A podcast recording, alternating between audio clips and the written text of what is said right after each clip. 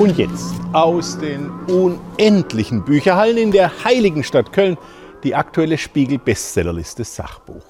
Platz 10 Michael Horeni mit Hans-Joachim Watzke Echte Liebe.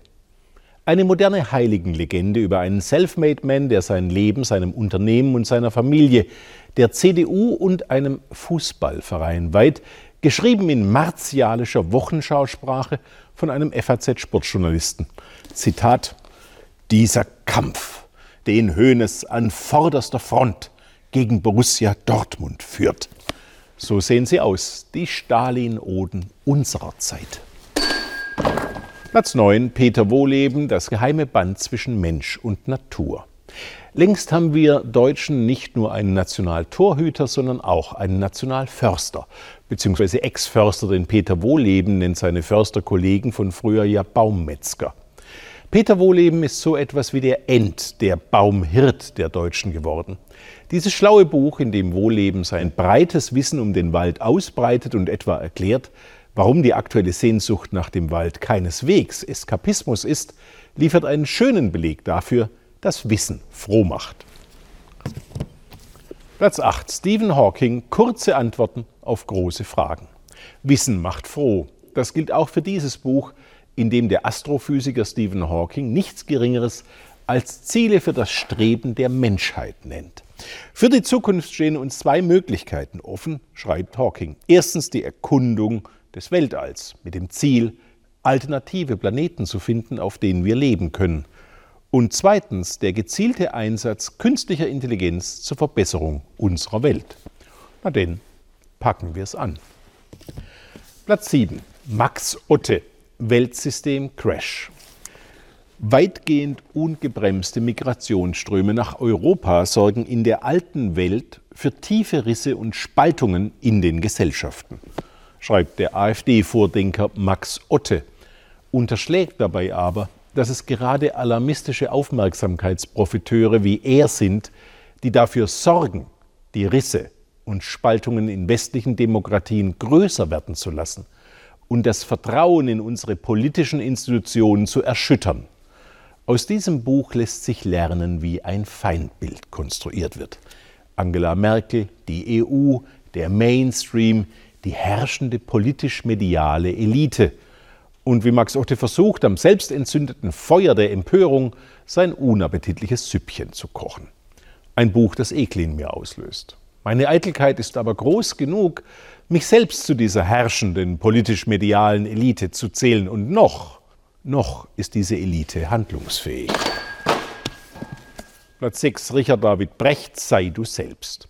Wie schön, dass der dritte Band einer kompetent geschriebenen, populären Philosophiegeschichte hierzulande auf der Bestsellerliste steht. Brecht beleuchtet, wie Philosophieren nach Gott in einer ganz offenbar nicht für den Menschen geschaffenen Welt etwa bei Kierkegaard und Schopenhauer, Sigmund Freud und Friedrich Nietzsche, Karl Marx und Max Weber im 19. Jahrhundert aussieht. Platz 5. Doris Dörrie, Leben, Schreiben, Atmen. Der Mensch als das erzählende Tier steht im Mittelpunkt von Doris Dörries inspirierender, ganz und gar unprätentiöser Schule des Schreibens. Mit autobiografischen Geschichten motiviert Dörrie ihre Leserinnen und Leser schreibend ihr eigenes Leben neu zu entdecken. Ein wirklich begeisterndes Buch. Platz 4, Bas Kass, der Ernährungskompass, das beste Diätbuch, das ich kenne. Aber wie Sie sehen, Wissen macht vielleicht schlau, aber leider nicht schlank. Platz 3, Edward Snowden, Permanent Record. Als Angestellter der National Security Agency deckte Edward Snowden vor sechs Jahren auf, in welch empörendem Ausmaß der amerikanische Geheimdienst unsere Daten abschöpft. Dafür musste er als klassischer Whistleblower einen hohen Preis zahlen und in Russland um Asyl bitten. In meinen Augen hat Edward Snowden uns allen einen großen Dienst erwiesen. Seine spannende Autobiografie ist ein flammendes Plädoyer, uns digital nicht versklaven zu lassen. Platz 2. Marc Friedrich und Matthias Weig. Der größte Crash aller Zeiten. Noch zwei Finanzalarmisten, die mit der Bewirtschaftung unserer Ängste ein einträgliches Auskommen auf der Bestsellerliste finden. Der Euro, so Friedrich und Weig, scheitert spätestens 2023. Warten wir es ab. Wer allerdings wie Friedrich und Weig allen Ernstes die Bildzeitung in einem Atemzug mit dem Spiegel unter Qualitätsblättern einordnet, der hat nicht nur seinen Kompass verloren, sondern sein Schiff. Solchen Bauernfängern begegnete man früher eher auf Jahrmärkten als zwischen zwei Buchdeckeln. Platz 1. Jonathan Safran Foer. Wir sind das Klima.